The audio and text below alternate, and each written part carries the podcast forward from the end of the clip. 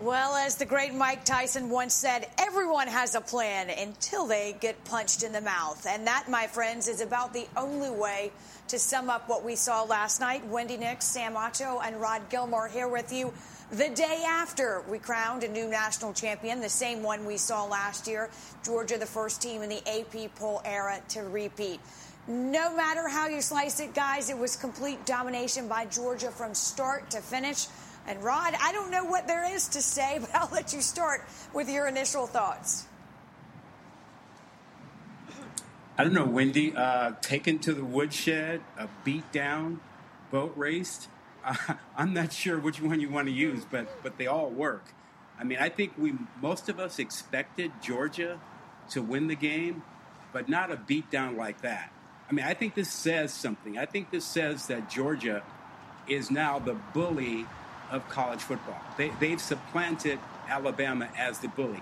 Think about how they started the season with a beatdown of Oregon by forty-six points, a good team out of the Pac twelve, and then the fifty-eight point beatdown out of the top team of the Big twelve. Uh, you know, Sam, to me, this says that we have a new bully on the block, and it's the Georgia Bulldogs, and I don't think they're going anywhere anytime soon. And the fact, Rod, that they were able to repeat as champions, I mean, that's something that's so rare. In the C F P era, we haven't seen a repeat champion. What does that mean? That means that there's no entitlement, right? The last time we saw a repeat champion was twenty eleven, twenty twelve in Alabama. It's hard to win consistently because entitlement starts to settle in. Complacency starts to settle in. We didn't see any of that with this year's Georgia team. We saw Stetson Bennett finished with his best game, six total touchdowns, over three hundred yards, two rushing touchdowns to add to his already eight rushing touchdowns, which is better than he had last year. We saw guys on the defensive line dominating, hunting. We saw Chris Smith forcing a first-quarter turnover. This team did not flinch. They did not blink. They came to hunt. They came to win.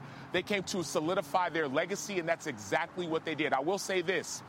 Kirby Smart always talks about respect. He always talks about you're either elite or you're not. He wanted to put his, his stamp on that film, and every single one of those Georgia Bulldogs stamp is on that film for all of eternity. Well, Sam's so stunned, he doesn't know what to do. He's still standing out there on the beach. He's, he, he doesn't even know which way to turn, Rod, a day after this game is over. Uh, but listen, you're both absolutely right, and uh, what a tremendous accomplishment. Obviously, we'll talk a little more about what this means for T C U. But we, we you got to tip your cap to Georgia and what they did. Of course, they were elated after their second consecutive national championship. Here's their reaction.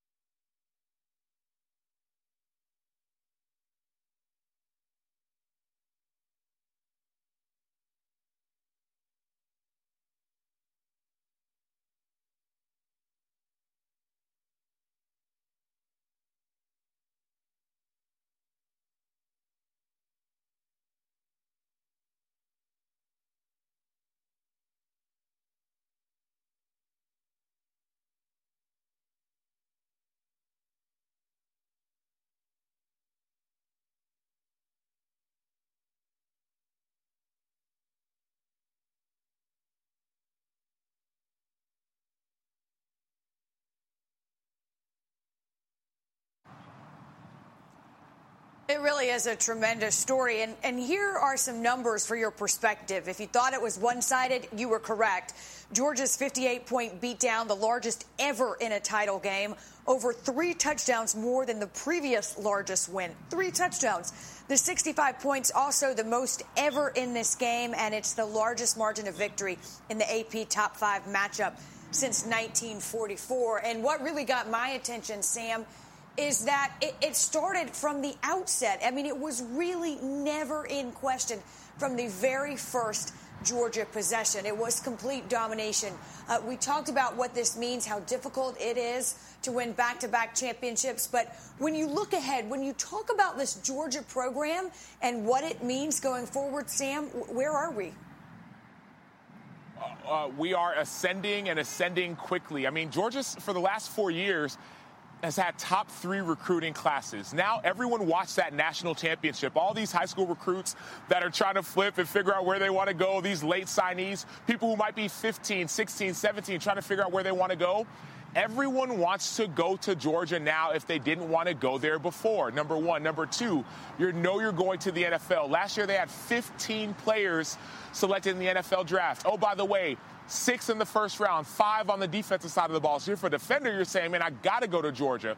And then lastly, we saw a couple receivers transfer into Georgia coming in just a few weeks ago that are going to be on that team this year to add to guys like A D. Mitchell, uh, guys like Arian. Like, that's what's happening right now. The weaknesses of Georgia are becoming strengths. Offense, like we saw this year compared to last year.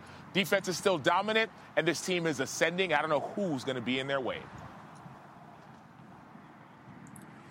Yeah, but, Sam, can, can we just stop with all the noise about Georgia being disrespected? Nobody believed in them. You know, uh, people thought they were going to go seven and five. I mean, Kirby keeps pulling this out, and his team keeps buying it, and, you know, great. But it doesn't wash with the rest of us. We know that's not true. Come on now. I mean, we know but right Rod, now Georgia just reloads the way we used to talk about Alabama reloading. You know, and if you take a look at next season already, Georgia's going to start as number one, right? And if you look at their schedule, yeah. they're not going to lose a game. I mean, they're penciling into the playoff right now, and we'll see if they have a chance to repeat. But that schedule, I, one shot, maybe Tennessee, maybe, but I doubt it. So I see them going undefeated, getting to the playoff. And here's the thing. If Georgia does the unthinkable and gets a three-peat, they will be chasing and maybe wiping out Nick Saban and Alabama's legacy. Nobody does a three-peat. You can't find that in football. I mean, you got to look at other sports, you know, Michael Jordan and, and Kobe Bryant. But in, in football, if they do a three-peat, they're coming after Alabama's legacy. And it's the motivation, Rod. That's what I'm hearing that you're saying. Like, Kirby Smart knows how to motivate his team, as does co-defensive coordinator Will Muschamp, who I played for back at Texas when he coached us in a national championship game back in two thousand nine, as does Todd Monken, offensive coordinator who coached this Georgia team last year in a national championship. They have a unique way of blocking out the noise and staying so focused and using all that outside Uh, I won't even got to call it real noise. Call it fake noise, right? Like, oh, they didn't believe in you. They, they, they're, they're undervaluing you. He plants those seeds in his team. Outside, no one believes it. But on the inside, and you've been in locker rooms before, you start hearing that stuff or believing that stuff. Uh, we saw it in the N F L with Jamal Williams. He said, man, nobody believed in us. Nobody picked us. And they went and they beat the Green Bay Packers. This is a, this is a sports phenomenon, but Kirby Smart has really bottled it up. I think he can continue it in the future.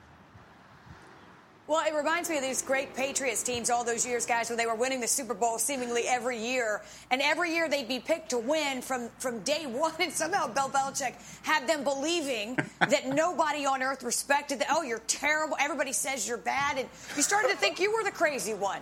Like, yeah. am, I, am I crazy? I, I, I'm pretty sure they were the favorites. But, listen, it works. Uh, and that's exactly what Kirby Smart played into this year, because I'm not exactly sure people thought Georgia would be terrible. But, nonetheless, I'm not sure we thought they'd be this excellent either.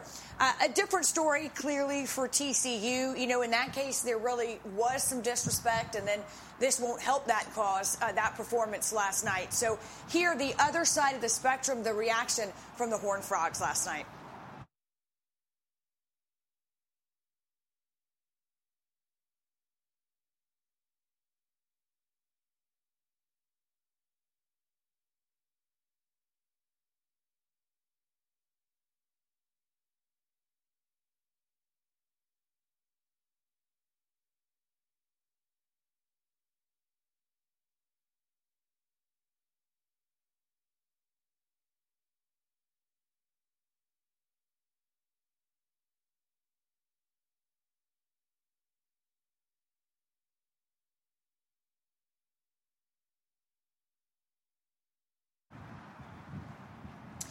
Rod, I'm sure he was disappointed, and in large part because whether you mean for it to or not, it does color the rest of the season. It was just such a dramatic failure last night that you can't help but think of that when really this team did accomplish so much.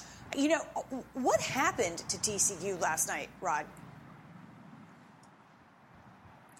Well, listen, um, l- let's not get it twisted. T C U was a definite underdog, and they shot themselves in the foot, but I'm not sure it would have made much of a difference. Look, they earned the right to be there, especially with their win over over Michigan. But you could tell right from the start that that team was not comfortable. It wasn't confident. And, you know, sometimes, and Sam, Sam relates to this, sometimes in a game or a big game, you get so worked up. Your emotions get you distracted, and you can't do your job. And you're not focused and, and really dialed into what you need to be dialed into. And give Georgia credit, because a lot of what they did with some shifting and some motion, that played into the distraction. And instead of guys being comfortable with doing their job, you get a blown coverage, you get a missed tackle, you get a failure to get into a gap. We saw the quarterback, Duggan, start off with two uh, throws where he kind of pulled the string and didn't let it go. And, you know, that has an impact. Everybody looks at their leader and go, geez, he's not he's not going. We saw we saw a player carry the ball in the wrong arm, leading to a fumble on the sideline. All these little things that you normally wouldn't do, they weren't comfortable and relaxed and dialed in. And that's not being ready for the moment, not being ready for the big stage. You heard Sonny Dykes say it. He looked around, saw his guys were wide-eyed. And look, they had four guys who played in a bowl game before, and this is an experience. Had they played up to their capability, they would not have won this game, but it would not have been a beatdown by fifty-eight points. I'll say this, Rod, to your point, to a lot of people in the national audience, national media's point of saying, man, the committee should be ashamed of getting T C U. T C U had five wins come from behind, down by double digits in the second half. T C U beat four, if not five, A P top twenty-five teams. T C U beat Michigan, the second-ranked team in college football, the team that was undefeated and then beat Ohio State. T C U belonged. T C U deserved to be there. The difference was T C U did not have the experience that Georgia had. I was talking to Todd Monken. I was at their walkthrough before the game, and I, over, I was with uh, Ben Watson, who's worked with the E S P N, went to Georgia. And he was talking with Ben about the fact that he's like, oh, yeah, well, last year this game fell on a, you know, on this day, on a Monday, and next year it's going to be on a Tuesday. But, like, this is that experience of, like, how to yeah. practice, what days to travel, because he's been here before. Yeah. T C U has not been there before.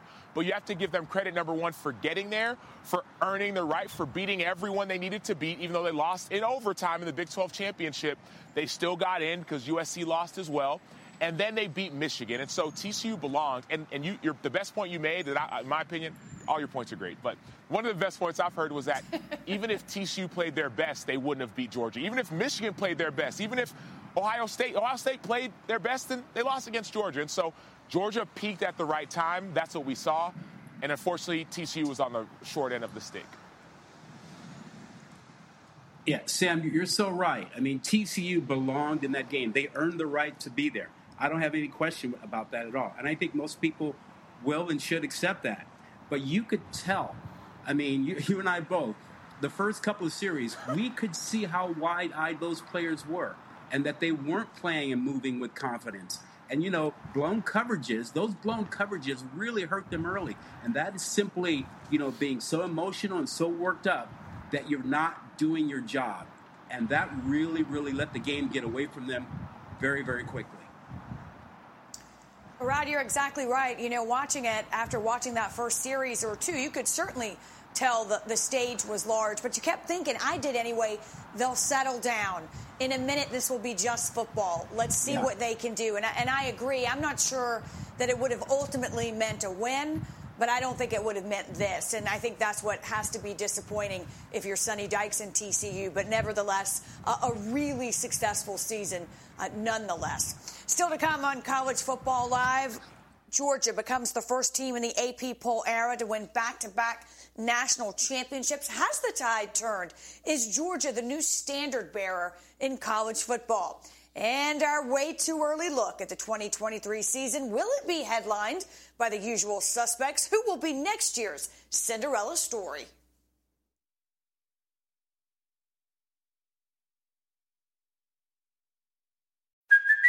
Hey, Hey, it's Kaylee Cuoco for Priceline. Ready to go to your happy place for a happy price? Well, why didn't you say so? Just download the Priceline app right now and save up to sixty percent on hotels. So whether it's Cousin Kevin's Kazoo Concert in Kansas City, go Kevin, or Becky's Bachelorette Bash in Bermuda, you never have to miss a trip ever again. So download the Priceline app today. Your savings are waiting. Go to your happy place for a happy price. Go to your happy price, Priceline.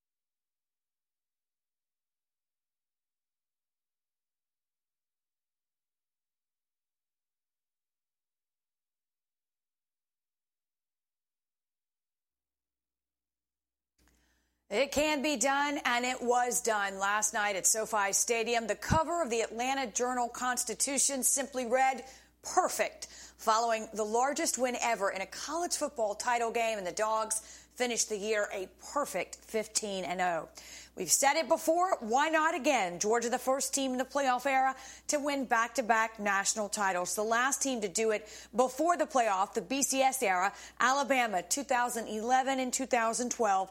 Georgia, the fourth team to do it in the last forty seasons. Count them, forty, with all four of those teams winning with the same quarterback. Here was David Pollack's reaction last night from the field.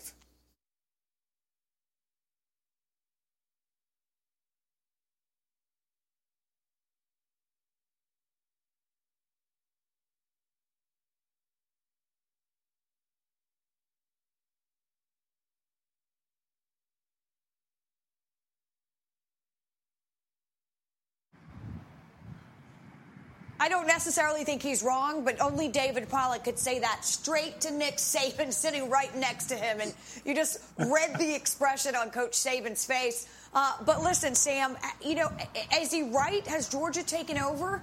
Are they the new Alabama, if you will? Well, it, it seemed like David Pollack took hold of Nick, took hold of Nick Saban's soul when he said those words, the way his eyes went down and went back up. Uh, David Pollack is right for now.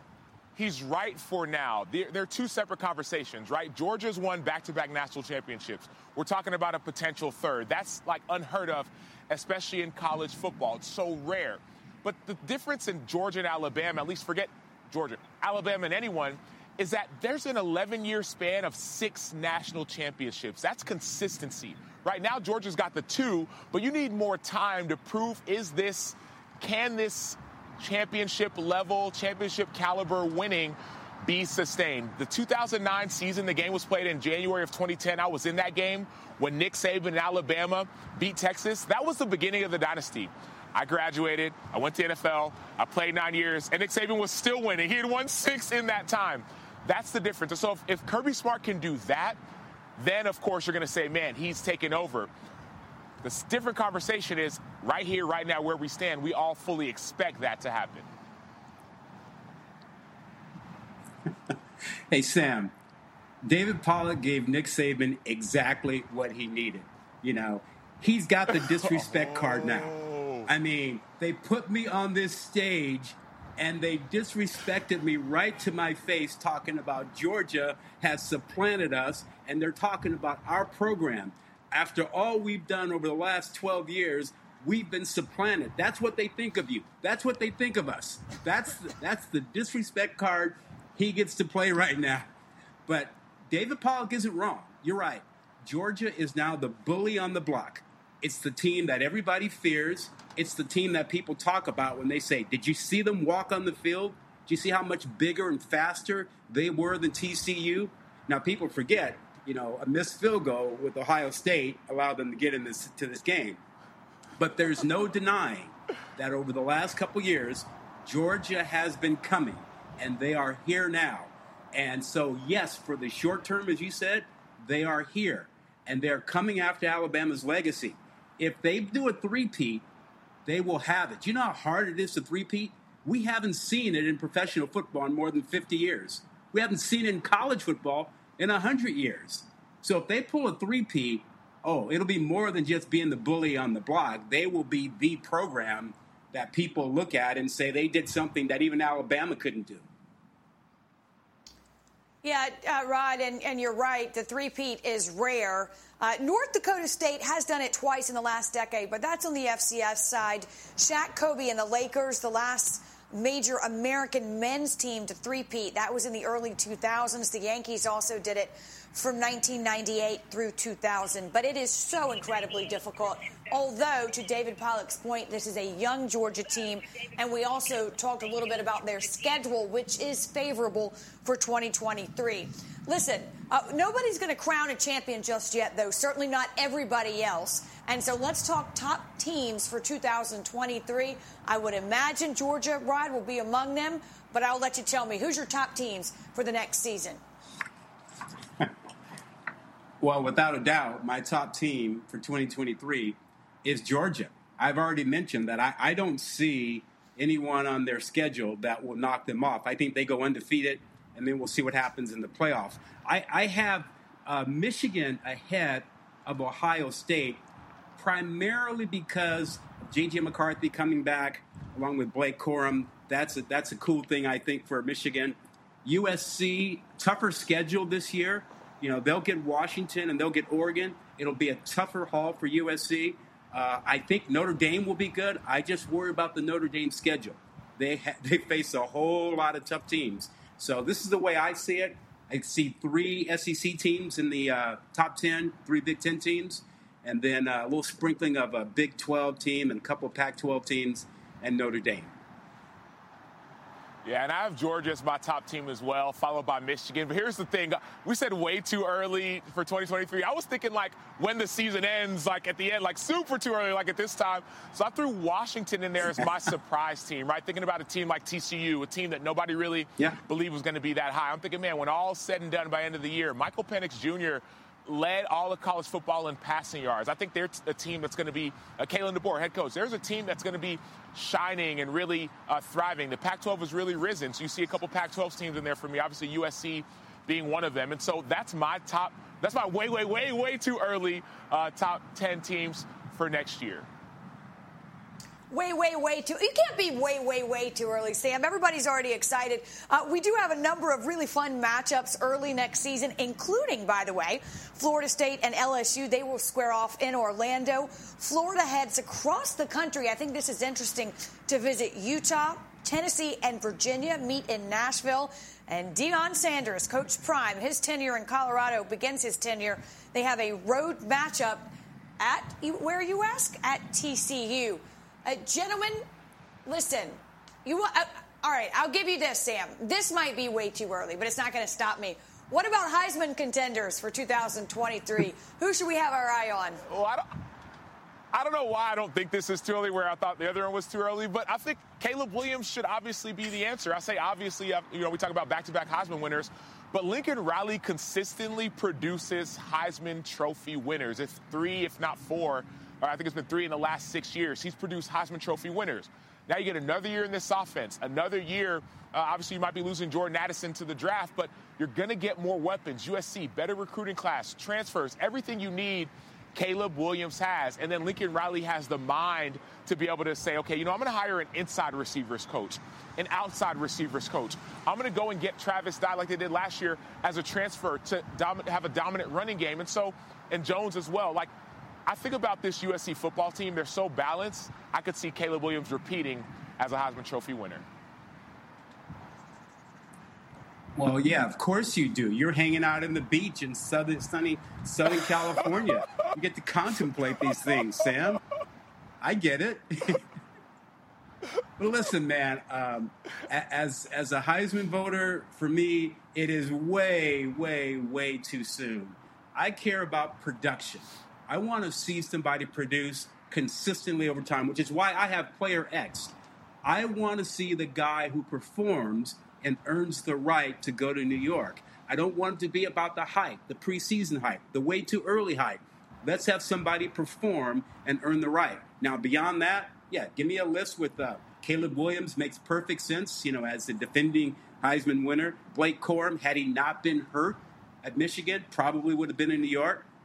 And like you mentioned earlier, Michael Penix Junior at Washington, he's going to put up some big numbers again this year. And Washington has a chance to win the Pac twelve. And if those two things happen, Michael Penix Junior could really be a guy that is a dark horse who really finds his way to New York. Well, guys, you know what? We say it's way too early, and, and really it, it, it is, but it comes quick. You know, it'll turn around, and we'll be in July with media days and talking about conferences and talking about what's next before you can even say uh, two thousand twenty-three. By the way, Rod, if you're paying attention, it is not so sunny California right now for Sam Acho. I don't, I don't, again, Sam. Yeah. And I got to say still this, Rod, what, what can I do to become a Heisman voter? What can I do to become a Heisman voter? Like, what do y'all need? I mean, like, you got the, you know, the re, the regal, the royalty. How do I get into that category? Uh, we're going to start the campaign for you right now because we could lop off eight hundred. Let's go. And put you on. Just stay where Let's you go. are, Sam. Just stay at the beach. It'll all work out. You just you just stand right where you are.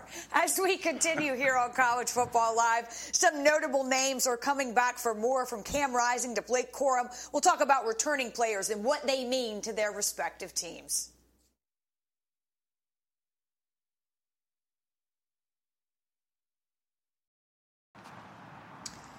Well, with the two thousand twenty-three season, two thousand twenty-two season now in the books, it's time to talk about who's coming and who's going.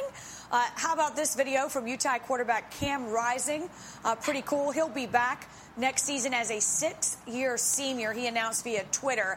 Uh, he led the Utes to back-to-back Pac twelve championships. Michigan running back Blake Corum will also return to school. He's likely a Heisman candidate. Ohio State tight end Cade Stover also announcing he'll come back for more. He'd moved from linebacker to tight end this season, where he did a great job replacing Jared Ruckert for the Buckeyes. And then, of course, there are those who will move on. Certainly the Georgia Bulldogs will begin the task of replacing these two, as Jalen Carter and Kelee Ringo have announced they will head to the draft, uh, as expected. Uh, but listen, guys, there are some names that I think we probably expected to declare for the draft, or certainly thought, Sam, there was the possibility. Instead, you heard some of those guys who were coming back. Uh, when you look at that list, or perhaps elsewhere, who is the biggest benefactor here from guys who are choosing to stay for another year? I'd have to go with Utah and Cam Rising coming back. And the reason why is that you saw, excuse me, U S C is starting to become this powerhouse, but Utah is still in the way. Utah and Cam Rising have won back-to-back Pac twelve titles. They beat U S C twice this season, once in the regular season and once in the Pac twelve championship. We talked about Caleb Williams wanting to win the Heisman, U S C trying to get back into the playoffs. Sure, maybe you can go even losing that, but you've got this major, massive roadblock that's stopping you from getting into a, not only being a Pac twelve champion, but potentially getting into the playoff. We saw it happen this year. And so I think the biggest benefactor is Cam Rising deciding he's coming back and maybe trying to get a three-peat as Pac twelve champs at Utah. Yeah, you know, Sam, um, I think the biggest benefactor, really, you know, people like us, college football fans, you know, having the stars come back is a really, really cool thing. And if I had to select one guy, I would say Bo Nix at Oregon.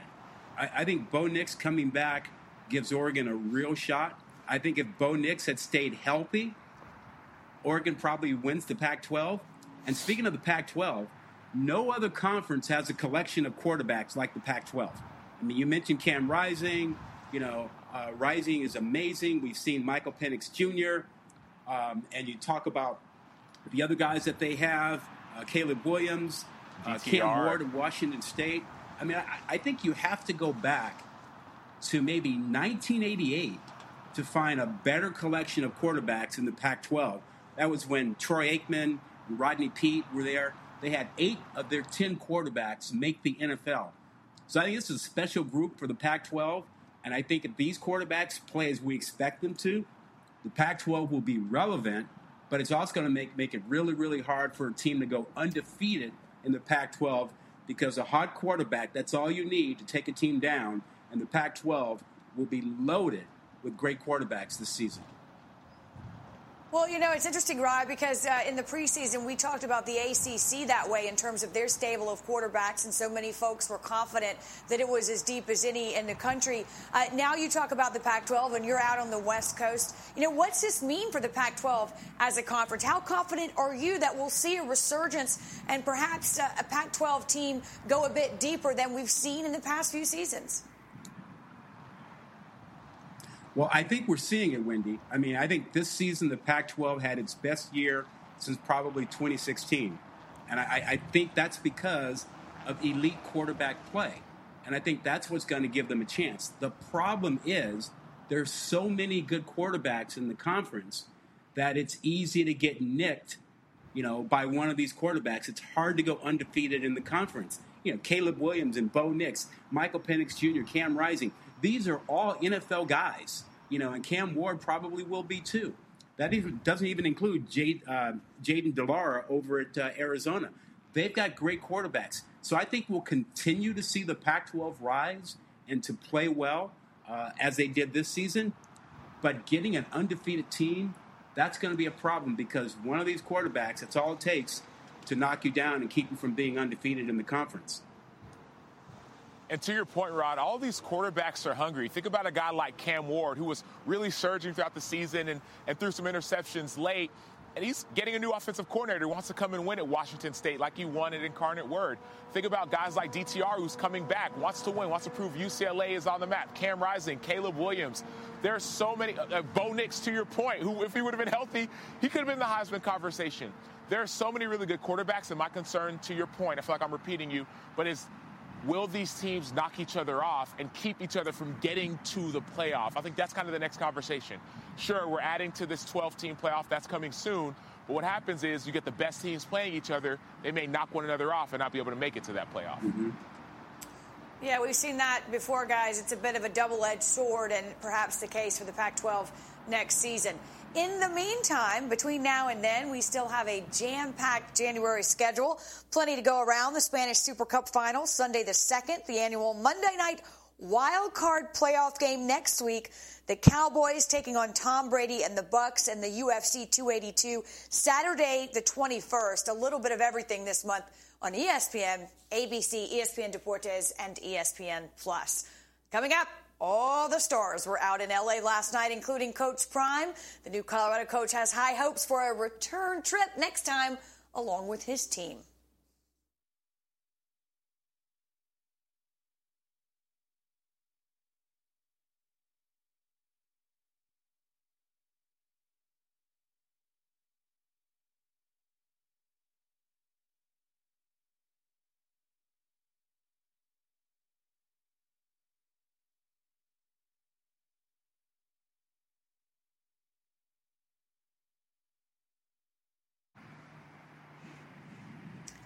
Well, look, Sam, it, it has to start somewhere, right? And obviously Colorado hoping that uh, Coach Prime is the guy to get their team uh, back to relevance. That is, where, where are they? How how far is Colorado for being back with Coach Prime, uh, perhaps competing in the playoff? Yeah, Colorado has a way to go. They were one and eleven last year. We know how bad they've been over the last five years, even the last decade. But here's the thing. Deion Sanders has a vision. He said we got to get there. He was at that game. He saw the Georgia players up close and personal. He saw that dominance, so he understands what it takes. That's why he's going into the transfer portal, not just getting any players, getting players from places like Arkansas, places like Florida. Uh, he has twenty players from the transfer portal, the number one ranked recruiting class as far as the transfer portal is concerned. Here's the great thing about Deion Sanders as well. People know that where he goes, he wins. He said, I'm not hard to find. And so now he knows what he's looking for, but I think other players as well want to come and build with him. And so, yes, they have a long way to go, but once once you cast that vision and see that vision and believe that vision, you'll be able to get there even when no one else believes. Hey, Sam, uh, you think we can rock the hoodie with the sport coat and look that good with it? Not even close. Not the shades. Not, the coat, maybe. The shades, uh, not I'm not there. Yeah. Well, l- listen, man, I, I'm buying the hoodie with the sport coat, and I'm I'm buying I'm buying uh, Deion Sanders at Colorado, man. I'm I'm buying it. We have seen that you can turn a roster and flip a roster fast. We saw U S C and Lincoln Riley do it last year with twenty-plus transfers. We saw T C U do it. And we're seeing Colorado flip their roster. Now, I had a couple Colorado games this, this season, and their coaching staff complained about the fact that they could not get transfers in because of their requirements, and it was a problem. Now Col- uh, Colorado has tweaked that, and you see the change. Now they've got, what, twenty-plus guys in the transfer portal that have come over, been admitted, and that's a that's a recent change in their admissions about how they go about accepting credits. So this is a huge change for Colorado. I am buying that this roster is being turned over, and that one and eleven, they're not going to see that again. I, I think this, this team is, is going to win five, six games and be in the hunt. I'm buying Deion Sanders and the turned over roster at Colorado. And you know what, guys? If you don't take anything else away from this season, it is this, and that is the portal has changed things. And, and now, especially Colorado being able to accept credits, the portal makes it extremely possible to turn things around more quickly than we saw years ago. You don't have to sit out. You don't have to wait. And every year, I think now, we're going to see teams go from worst to first, so to speak, the same way we do in the N F L via free agency. It has changed college football, and there's no reason to believe that Colorado can't turn this thing around sooner rather than later. Uh, still to come, uh, speaking of turning things around, the college football playoff set to expand. Will that mean no more lopsided losses like the one we saw last night? It is a cure-all, cure-all, or is it?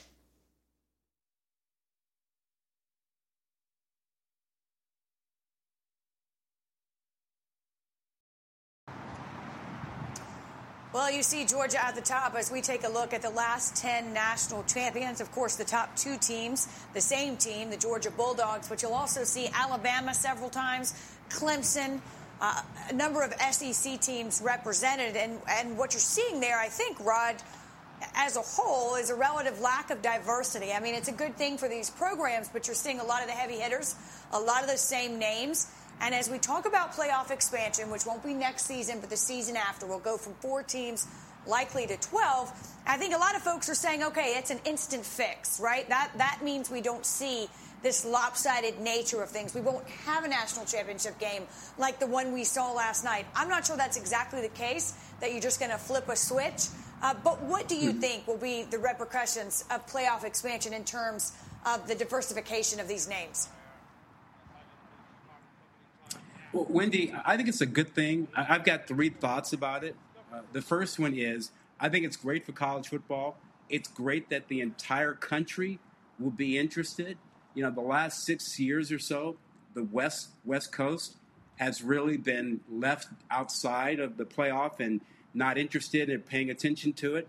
So having teams from all regions of the country involved, I think will be great for the sport and great for fans. Uh, the second thing is, you know, with a twelve-team playoff, it's sports. You know, anything can happen in sports. It's why we play the games. You know, T C U beats Michigan when no one expected that to happen. We have a walk-on quarterback in Stetson Bennett who becomes an all-time great quarterback, two-time national champ. So these things can happen. Bizarre things can happen. But the reality is college football is ruled right now by the S E C and the Big Ten, primarily the S E C. The S E C has won four straight titles, six of the nine playoff titles, thirteen of the last seventeen national championships. It is still the conference, along with the Big Ten, with the most money, getting the best players, spending the most money on facilities. It's going to get richer. It's going to get better. So in terms of more diverse winners in the short term, I don't buy that. I still think we're looking at the S E C and the Big Ten as your national champ, Sam, in the next few years. Maybe over time it changes, but first couple of years, I, I, I don't see a change. I couldn't agree more, Rod. I love you, you were painting this beautiful picture of all these, almost like the background, right? This beach and the water and the sand. And the, it's been raining all week, guys. I've been in the rain. It's like it's not as pretty as you think. It's been cold and rainy. I've had to use hand warmers. These, this playoff, this twelve-team playoff will be nice and more teams and more intrigue and maybe home games, whatever. But when, the, when it all comes down to, when the rubber meets the road, the best teams are going to win. And recently it's been the S E C teams. And I think likely when it comes down to those semifinals and, and championship games, we're probably going Going to see blowouts. We saw it this year, a sixty-five to seven blowout in the championship game. Last year, we saw it in the semifinals. The year before that, in the semifinals as well. And so it's it's fun and exciting and it's a beautiful idea. When it comes down to it, the best teams will win. Oh, come on, guys. We need a quick – everybody loves a quick fix, right? We don't want to wait. We don't want patience. We don't want real change. Uh, but anyway, I agree with you, Rod, though. Uh, it certainly is, I think, will be good for college football, and to have the whole country interested is a positive thing. Last night there was one final game. Today there's one final team. Coming up, we take one final look at the images of the year.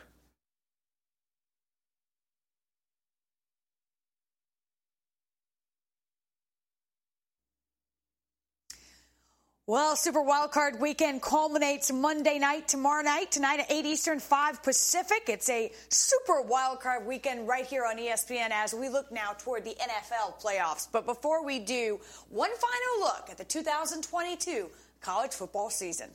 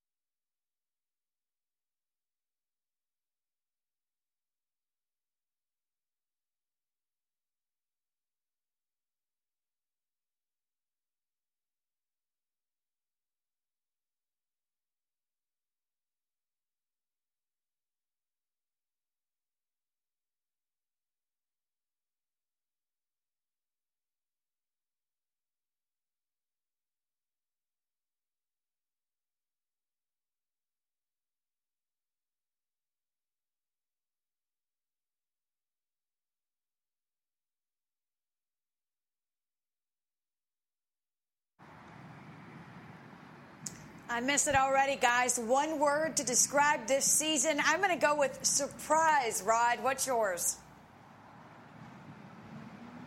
I like surprise. I also like change. You know, just a couple years ago, we were talking about Alabama and could anyone ever deal with them? And now it's about Georgia. And we have so many stars coming back next year. I'm really excited about next season. Sam? The one word to describe this season is beautiful. This season, from start to finish, was beautiful, pristine, majestic. That's three. But I'll just take beautiful.